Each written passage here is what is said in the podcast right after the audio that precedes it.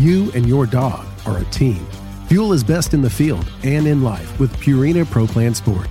Made for hardworking dogs of all ages, every sport formula starts with real meat as the #1 ingredient and is specifically formulated to support strength and stamina. Try it today and see why ProPlan is the official dog food of Ducks Unlimited. Learn more at ProPlansport.com. Mossy Oak has partnered with Ducks Unlimited to bring you Shadowgrass Habitat, the official camo of Ducks Unlimited. Shadowgrass Habitat pays homage to the first waterfowl-specific camo pattern ever made, Mossy Oak Shadowgrass, while incorporating the most realistic, digitally accurate images of the natural habitats that make up true waterfowl habitat. Mossy Oak is committed to conservation as its highest priority. With the launch of Mossy Oak Shadowgrass Habitat, Mossy Oak will continue funding habitat protection projects through our longtime partnership with Ducks Unlimited. Check out the new Shadowgrass Habitat pattern at mossyoak.com. Step into the world of Campus Waterfowl, a community that's shaping the future of the hunting industry. At Campus Waterfowl, we're more than just hunters. We're students. We're conservationists. With the next generation. Join us as we highlight the dedication and commitment of young hunters nationwide. Visit campuswaterfowl.com to become part of our story. Campus Waterfowl, the future of hunting starts here. We are the Ducks Unlimited Nation, united by our passion for hunting, the outdoors, and conservation.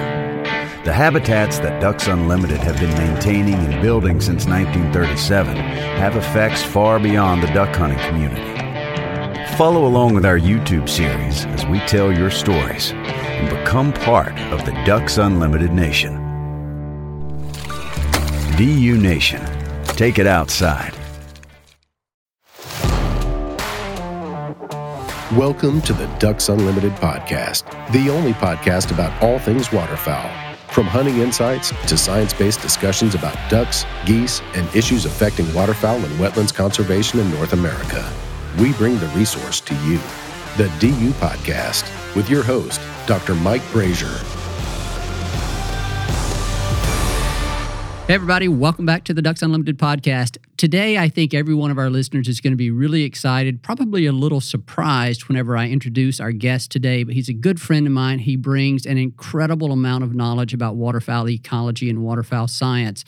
And that guest today is Dr. Chris Nicolai, waterfowl scientist for Delta Waterfowl. Chris, welcome to the podcast. Hey, good morning, Mike. Thanks a lot for the invite. This is pretty exciting. Yeah, hopefully people haven't fallen out of their chair by the realization that we have a Delta waterfowl scientist here on the Ducks Unlimited podcast. What most people probably don't appreciate, the casual person out there, is that Ducks Unlimited and Delta Waterfowl collaborate way more than people realize on science and research. We've talked at length with some of our previous guests on the role that Delta Waterfowl has played historically in helping to train the waterfowl scientists that are all across North America. I came through Delta Waterfowl as a summer field technician. So many other Ducks Unlimited biologists have, and scientists have as well. I think you did too, right, Chris? You kind of cut your teeth in the early years as a Delta summer field technician somewhere along the way, right? Yeah, no, I'd say it's probably about my fourth field job was back in 96. I was a technician for several people that went on to work for the service and, DU and all kinds of different organizations.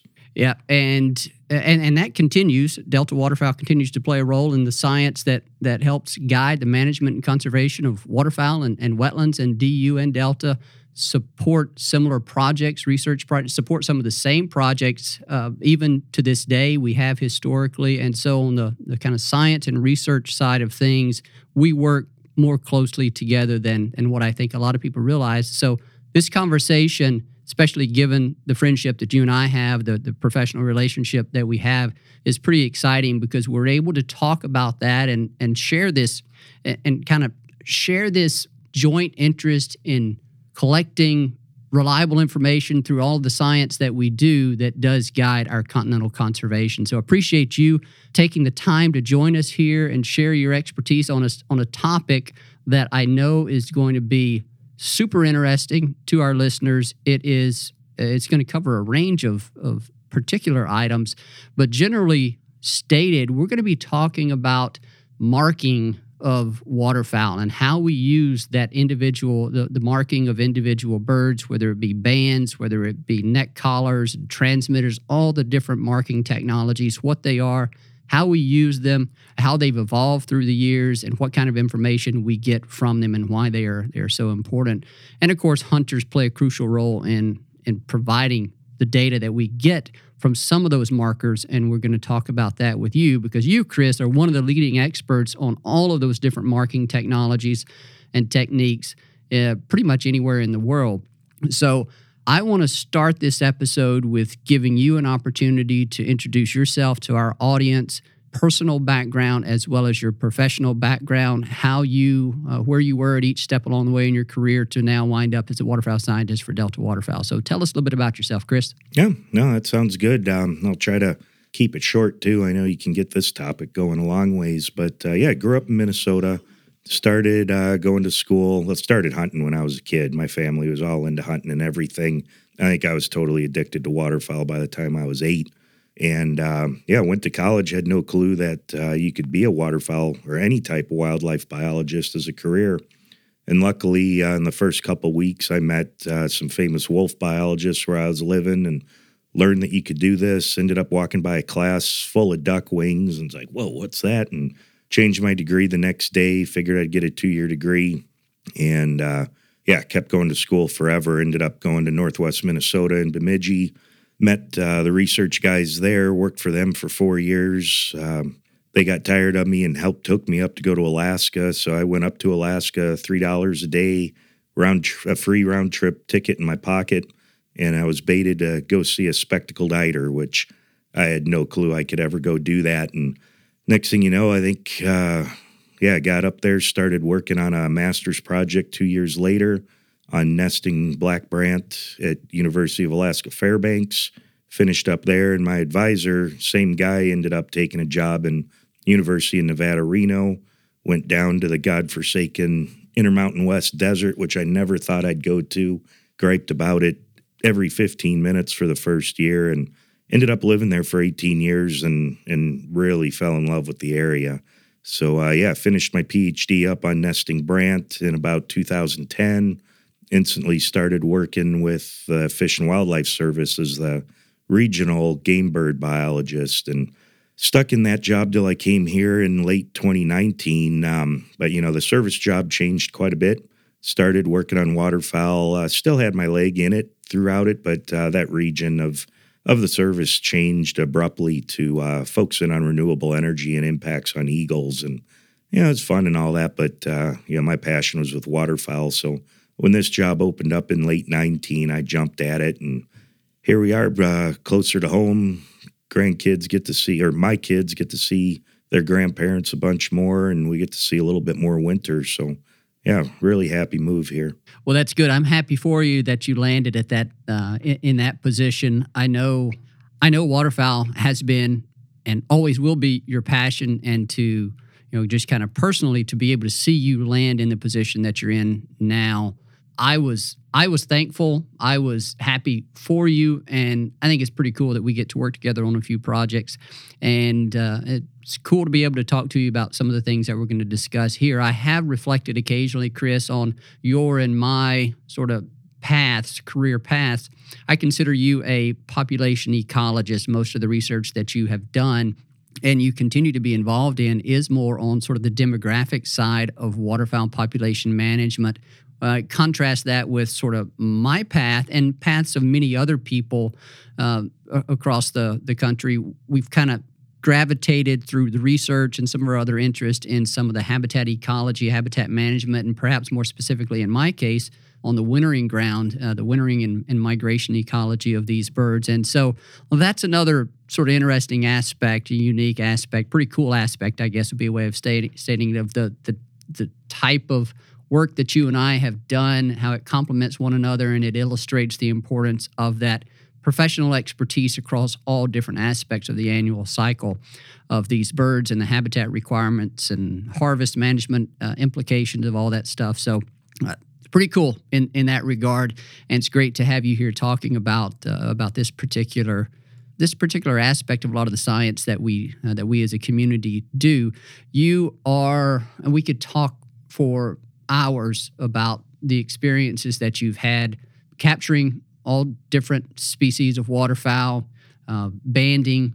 many different species of waterfowl. Actually, let me take a pause here and say, I think you were telling me not too long ago that you have now banded every species of waterfowl in North America. Is that right? Save maybe the Mexican duck? Nope. No, I got the Mexican duck too. Okay. I got the first sighting of a Mexican duck in Nevada, and it was in my duck trap, and it actually got banded as well. So, yeah, I was covered with that recent split. Yeah. But, I haven't banded all of them, but I've caught everybody and could have banded a couple of them. You know, sometimes you just don't want to band a bird. You know, it's probably the only one banded in a decade. What's the point? Or, you know, we were doing a project that we didn't even think about bands and didn't have it. But, yeah, the last one I needed to do was with you. What was that, about 3 years ago now, down at maybe 4 years ago, down at Rockefeller? Yeah. Yeah, the Wiley mottled duck. So. Yeah. Now, people in Florida would tell you that you have to travel to their state to capture and band the Florida mottled duck.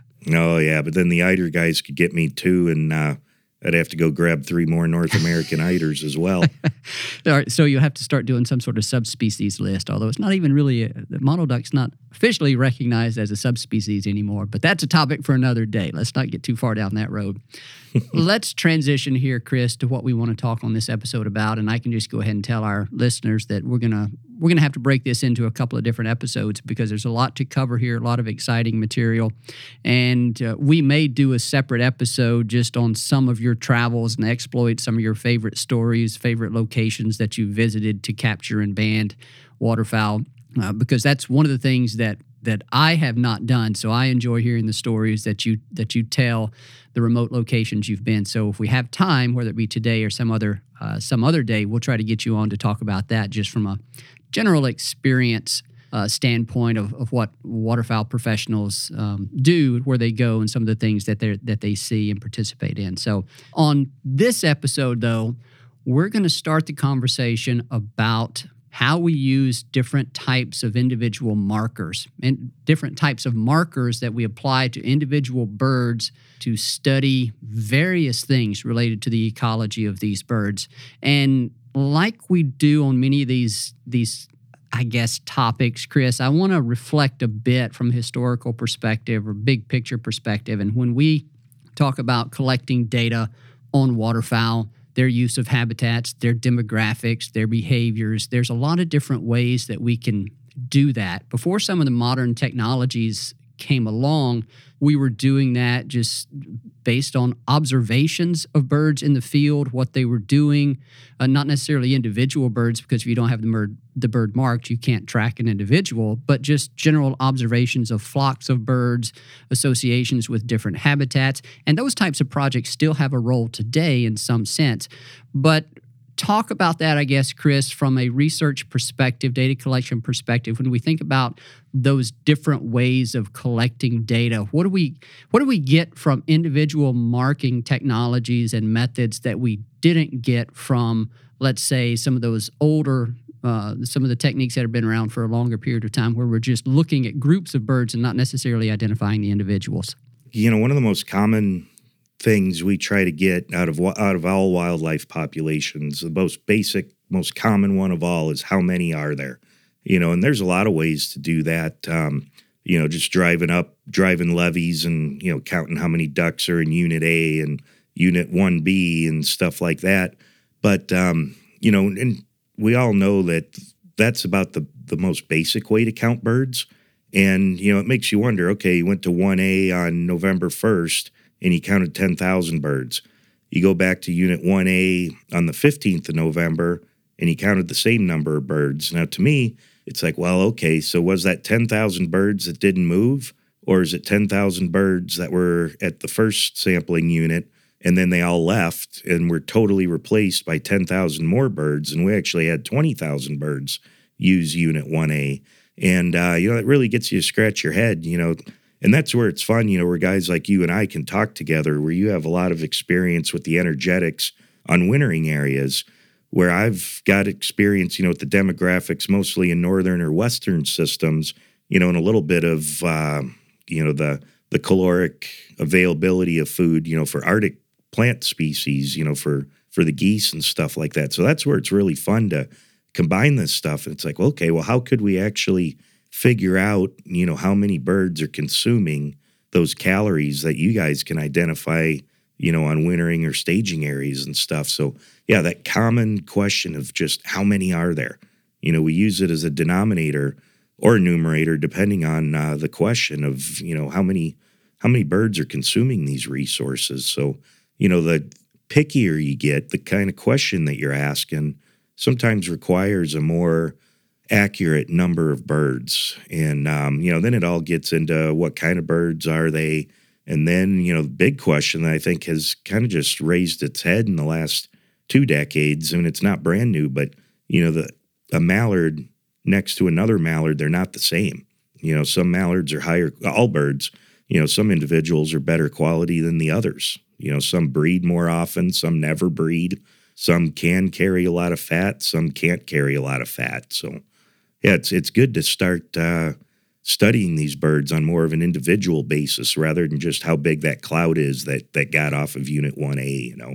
Yeah, John Eady shared some insights on that particular idea, individual heterogeneity across these birds. Whenever we were speaking with him about a wood duck project that he has going, he and his colleagues have had going for a number of years, and involving the genetics, identifying individual birds using their genetics, and then they can identify the offspring from individual birds. And it's just an amazing wealth of data that they're dealing with there. And he was noting that, yeah, we've evolved in our thinking. I mean, we've always, it doesn't take very much for you to stop and think and realize that, okay, there's some differences in these birds, whether it be genetically or physically. I mean, we know that, right? But then I think it's also fair to admit, and this is what John was saying, that for the most part in our management application, we have considered most birds to be fairly uniform, sort of automatons, to use the term that John did. But we're now evolving in the way we think about the application of that information. We've always kind of known there was variation, but now we have we're able to quantify it a bit better, identify those individuals, measure the variation across individuals in whatever type of body condition or reproductive rate that we want to that we want to refer to here. And so it's a really cool time, and not just in waterfowl, but across all wildlife species, all wildlife research and disciplines, and you know, in general, for us to be able to do that. And so, yeah, that's a good introduction to kind of the way we think about basic parameters parameters that we want to understand about waterfowl. But then also there's a lot of other things when if we roll back the clock and begin to reflect on what we didn't know at the time and how people were beginning to use individual markers to collect that data. So, and that's, maybe this is where we can transition to talk about banding as one of the very first applications of these individual markers to get at some of those uncertainties. So, Chris, take us back to some of the early researchers that began using bands. What were they trying to answer? Whether we were talking about demographic rates, did we know enough at that time, or were we just starting with basics of trying to figure out where these birds were going? When did we kind of start out looking at individual birds and learning from them? And you want to go all the way back? I tried to read up a little bit more on marked bird stuff. You know, like I saw one cool story, you know, somewhere in Europe that, you know, someone was out walking around where all the storks sit up on top of buildings and make their nests on chimneys and stuff. And there's some spear stuck in the stork, you know, an African spear. And they're like, whoa, you know, someone recognized it from travels down there. And they're like, wow, look at this. This bird must have come from Africa. You know, something that simple. And then I heard another story of some king with a falcon, you know, for falconry. You know, that's how the wealthy hunted back in the day, and put a band on it, you know, some metal marker around the leg. And it disappeared. And sure enough, someone found the king's bird like 1,400 miles away. You know, something just so simple like that is really similar to what we do, you know. And then some other history I was looking up too, and stories I've heard before. Yeah, Smithsonian Institute, I guess, back at the right in the late 1800s, someone marked a bunch of night herons, and you know, someone encountered one of those markers, you know, a year later, a couple hundred miles away down the eastern coast. But then you know, things started developing, and you know, famous guy that a lot of us biologists have heard, you know, Fred Lincoln, you know, Ray's talked about him a lot too. You know, he ran the first version of the bird banding lab, got a lot of things together and kind of standardized, you know, back in the, you know, early 1900s, standardized what we're still using today. And, you know, it's pretty much just exploded since probably the 30s, you know, the 1930s. You know, it's kind of fun getting old now. You know, I've heard a lot of my kids already talking about, you know, mom and dad met each other back in the late 1900s, you know, so got to make sure we scale everything right. Yeah, that's true. Yeah. You know, another thing, you know, you're bringing up some really neat stuff there before I started talking here.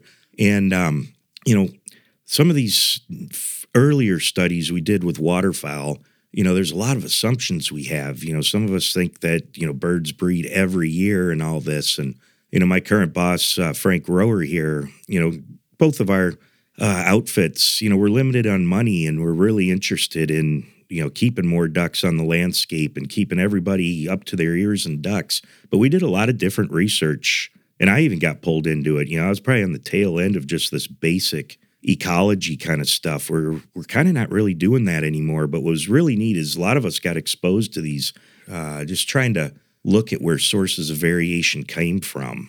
You know, getting into this heterogeneity, you know, and you probably had a lot of fun with Edie on this one. But one thing that's really cool with birds is we've learned more and more that body size, this individual quality, is not heritable, or at least it's not totally driven by genetics. It's mostly driven by the conditions during growth. And for the most part, that's from hatch until their wings start growing, you know, their feathers on their wings. Because by then, most birds, other than swans for waterfowl, you know, their bodies just stop. You know, if they experience really bad growth conditions, they're going to be these stunted little midgets, where if it's really good, they're going to turn into these super hens. And what's neat is it's not completely driven by genetics, but more by environmental stuff. So here you can have, you know, some of these neat years when you're studying individuals where you can have low quality hens can still produce high quality ducklings. So that's where following these individuals gets really exciting, you know, bringing into this, evolution type topics as well.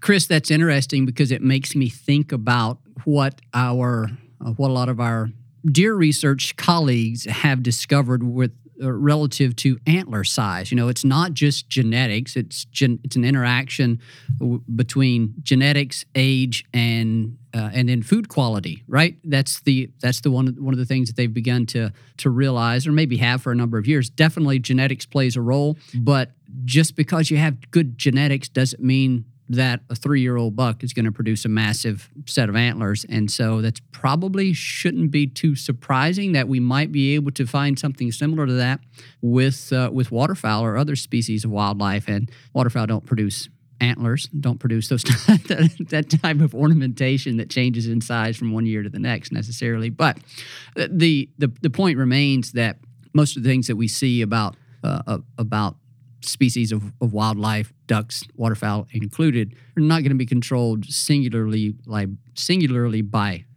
genetics or something else. So that's pretty cool. I appreciate you making that point. So let's go back here, Chris, and pick up with the discussion about Frederick Lincoln and the beginning work with banding. Like I said, you've dealt with this for many years. Have banded more birds than I ever will, and so I know you've thought about this a lot. You're familiar with the research, the history of it. Talk about that. What were some of the primary questions? Did that start as sort of a hobby? Were there some real research questions behind the work of Fred Lincoln? What was the motivation there? What were some of the first things that we began to realize? I think the biggest, you know, earliest contribution that he definitely fed was just the flyaway concept. You know, basic maps, you know, in North America, you know, it's mostly 4 flyways that are going up and down, you know, and that's been a common theme for a lot of banding projects. You know, we look at all kinds of stuff. I mean, it had to be pretty exciting being a biologist back in the 1700s on old wooden ships. And it's like, well, that looks exactly like the bird I saw way up here. I mean, can you imagine being some biologist back in the day that spent 4 years getting to the Arctic and saw an Arctic tern? Yeah. And then he spent 4 more years going to the Antarctic and then saying, well, that bird looks exactly the same. I got something like that in the British Museum, and sure enough, it's an Arctic tern, and they saw them at both poles. Yeah. You know, all those movement stuff had to be really neat. So, you know, and we're all aware right now we've got 4 administrative flyways in North America for waterfowl, and, you know, that's where a lot of this stuff came from, was way back then, and not all species match up to it, but, you know, it mostly works. Yeah, I think that was some of the biggest contributions back in the day. Yeah, and since then we have the type of data that we collect from banding, the type of information that we gather, the parameters, the demographic rates that we estimate have certainly grown. Our ability to use that data has expanded. So talk about that, I guess, Chris, more so than just bands, sort of big picture. This is taking us back to individual markers beyond bands, and we're going to transition here after this into a discussion about banding, the specifics of it, but just big picture. Individual markers, what are nowadays, and I guess through time, what are some of the most important pieces of information that we can get from those individuals that we look to get? Oh, and this is the part that's just changing constantly, you know, like your TV, like, you know, things that we used to call VCRs, you know, our smartphones. I mean, this stuff you just can't keep up with. And that's something I've learned as I've gotten older. I mean, if you step away for a few years, you know, raising kids or dealing with other job duties, you just fall out of the current stuff, and you're really relying on the people that have dedicated to these techniques, or the young folks that, just like programming a VCR back in the day, they can learn these skills so fast.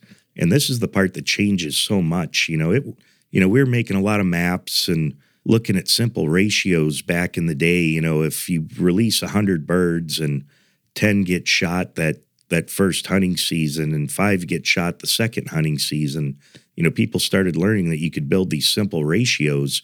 But, you know, it's like, well, okay, 10% of them got shot each year. It's like, yeah, but, you know, some of them had to die between each year. You know, these birds aren't immortal. And it wasn't even until the 70s, you know, it's some of the first really quantitative, you know, computer-based analyses started going up where you could separate harvest mortality from things like survival, you know, simple things that led to Brownie models, you know, which is just simply estimating survival and harvest with a whole bunch of assumptions, which is great. I mean, there's nothing wrong with these analyses at all, but, you know, that started morphing. I'm keeping it in the waterfowl context. You know, what about the birds you start recapturing that, you know, a bird already has a band?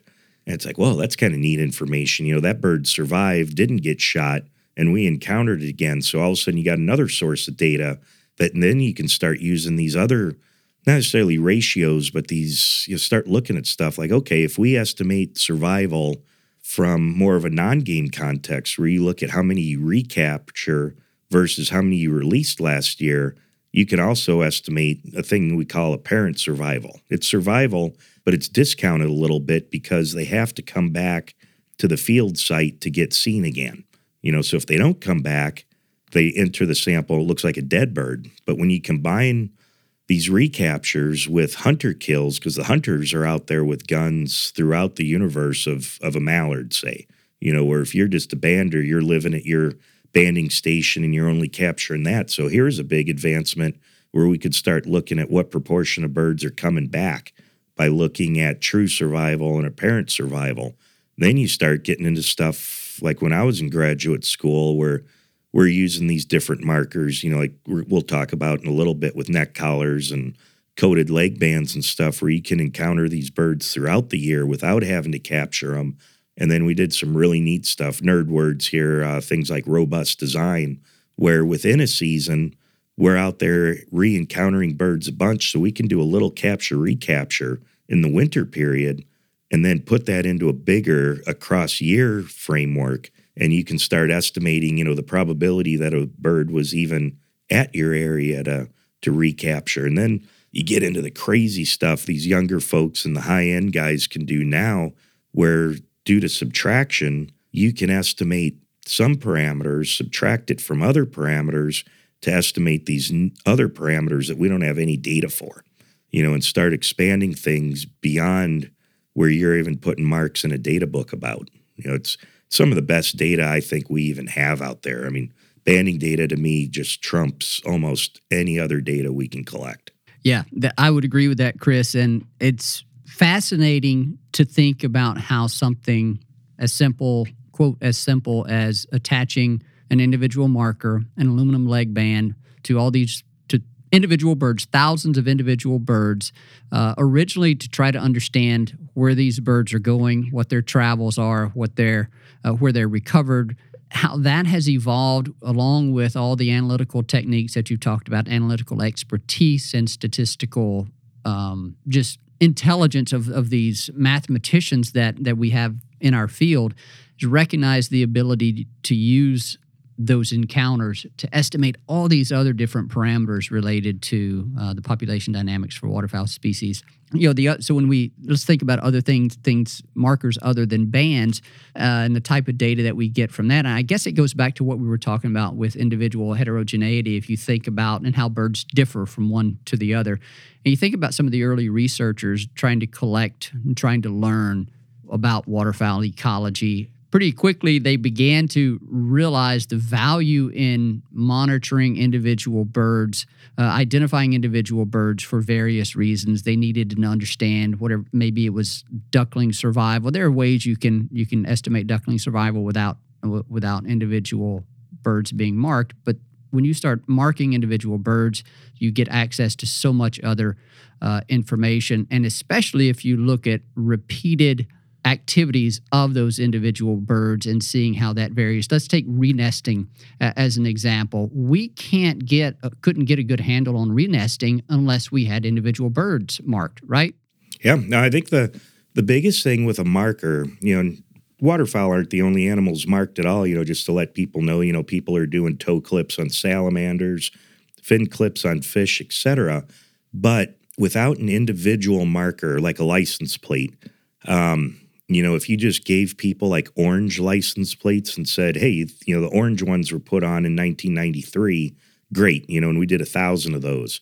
But when you start, you know, let's say you go 10 years later and there's still a couple orange license plates out there, it's like there's 10 of them left. You know, they're very rare. Did we just see the one that survived now 10 times, or is this actually 10 individuals? So that's where we had to stop from that, what we always call cohort marking. You know, where a whole bunch of individuals just get a mark and they all have a commonality, and you don't, you know how many were released that event, but in the future, you don't know how many of them are really out there. So that's where people were smart enough to say, okay, we need to give them unique numbers, you know, very identical to a license plate. You know, there's no duplicates out there. You know exactly about that bird. And, you know, that started helping when the mathematicians came in to make sure those ratios were set up right, and you know, you were accounting for how many individuals you were resampling.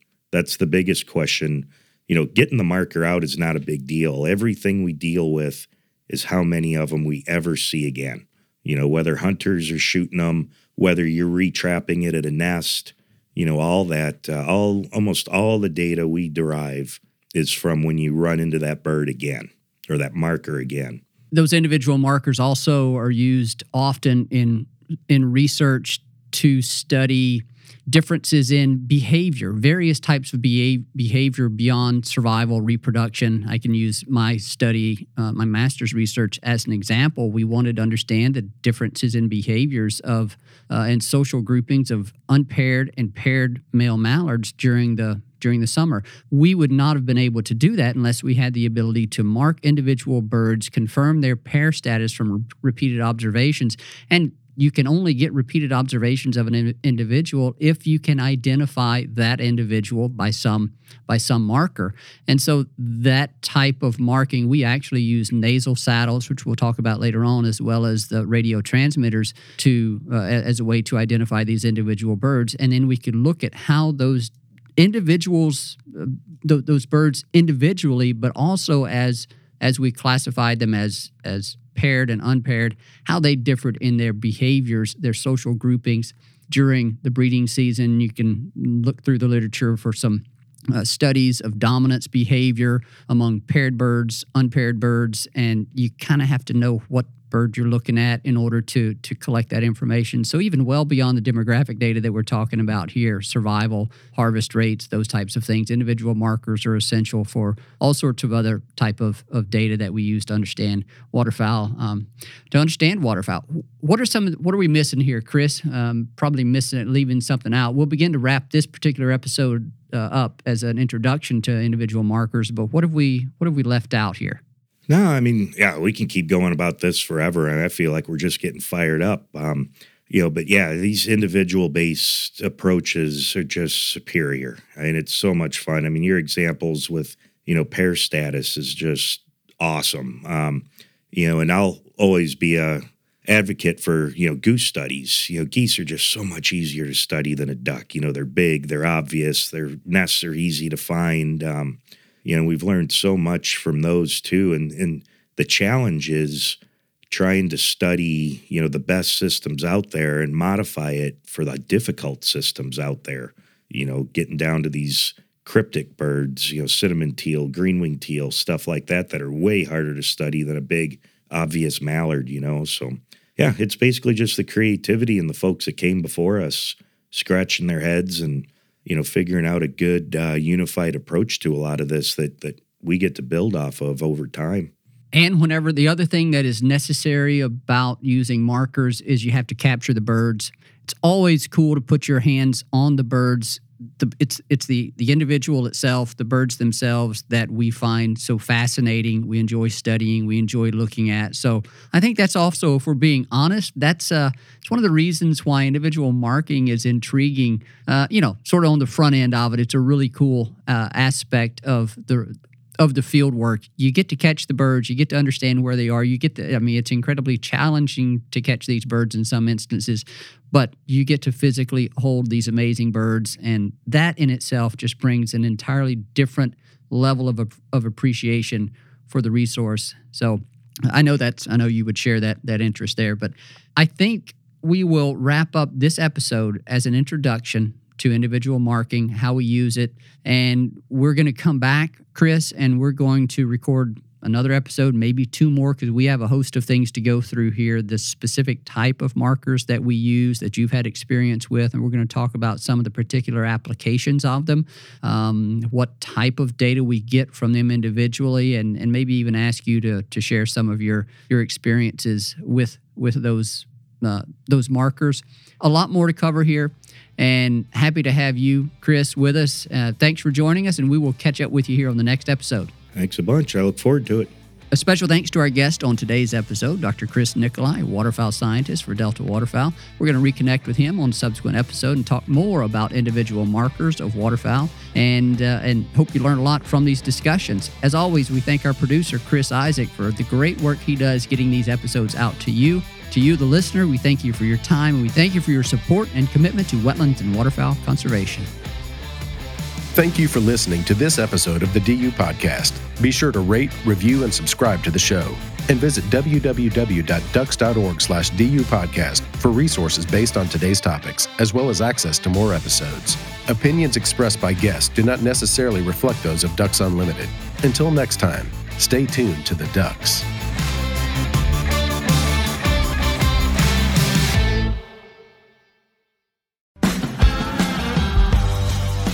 You and your dog are a team.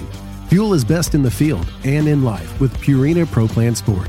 Made for hardworking dogs of all ages, every sport formula starts with real meat as the #1 ingredient and is specifically formulated to support strength and stamina. Try it today and see why ProPlan is the official dog food of Ducks Unlimited.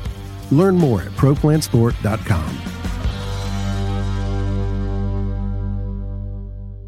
Mossy Oak has partnered with Ducks Unlimited to bring you Shadowgrass Habitat, the official camo of Ducks Unlimited. Shadowgrass Habitat pays homage to the first waterfowl-specific camo pattern ever made, Mossy Oak Shadowgrass, while incorporating the most realistic, digitally accurate images of the natural habitats that make up true waterfowl habitat. Mossy Oak is committed to conservation as its highest priority. With the launch of Mossy Oak Shadowgrass Habitat, Mossy Oak will continue funding habitat protection projects through our longtime partnership with Ducks Unlimited. Check out the new Shadowgrass Habitat pattern at mossyoak.com. Step into the world of Campus Waterfowl, a community that's shaping the future of the hunting industry. At Campus Waterfowl, we're more than just hunters. We're students. We're conservationists. With the next generation. Join us as we highlight the dedication and commitment of young hunters nationwide. Visit campuswaterfowl.com to become part of our story. Campus Waterfowl, the future of hunting starts here. We are the Ducks Unlimited Nation, united by our passion for hunting, the outdoors, and conservation. The habitats that Ducks Unlimited have been maintaining and building since 1937 have effects far beyond the duck hunting community. Follow along with our YouTube series as we tell your stories and become part of the Ducks Unlimited Nation. DU Nation, take it outside.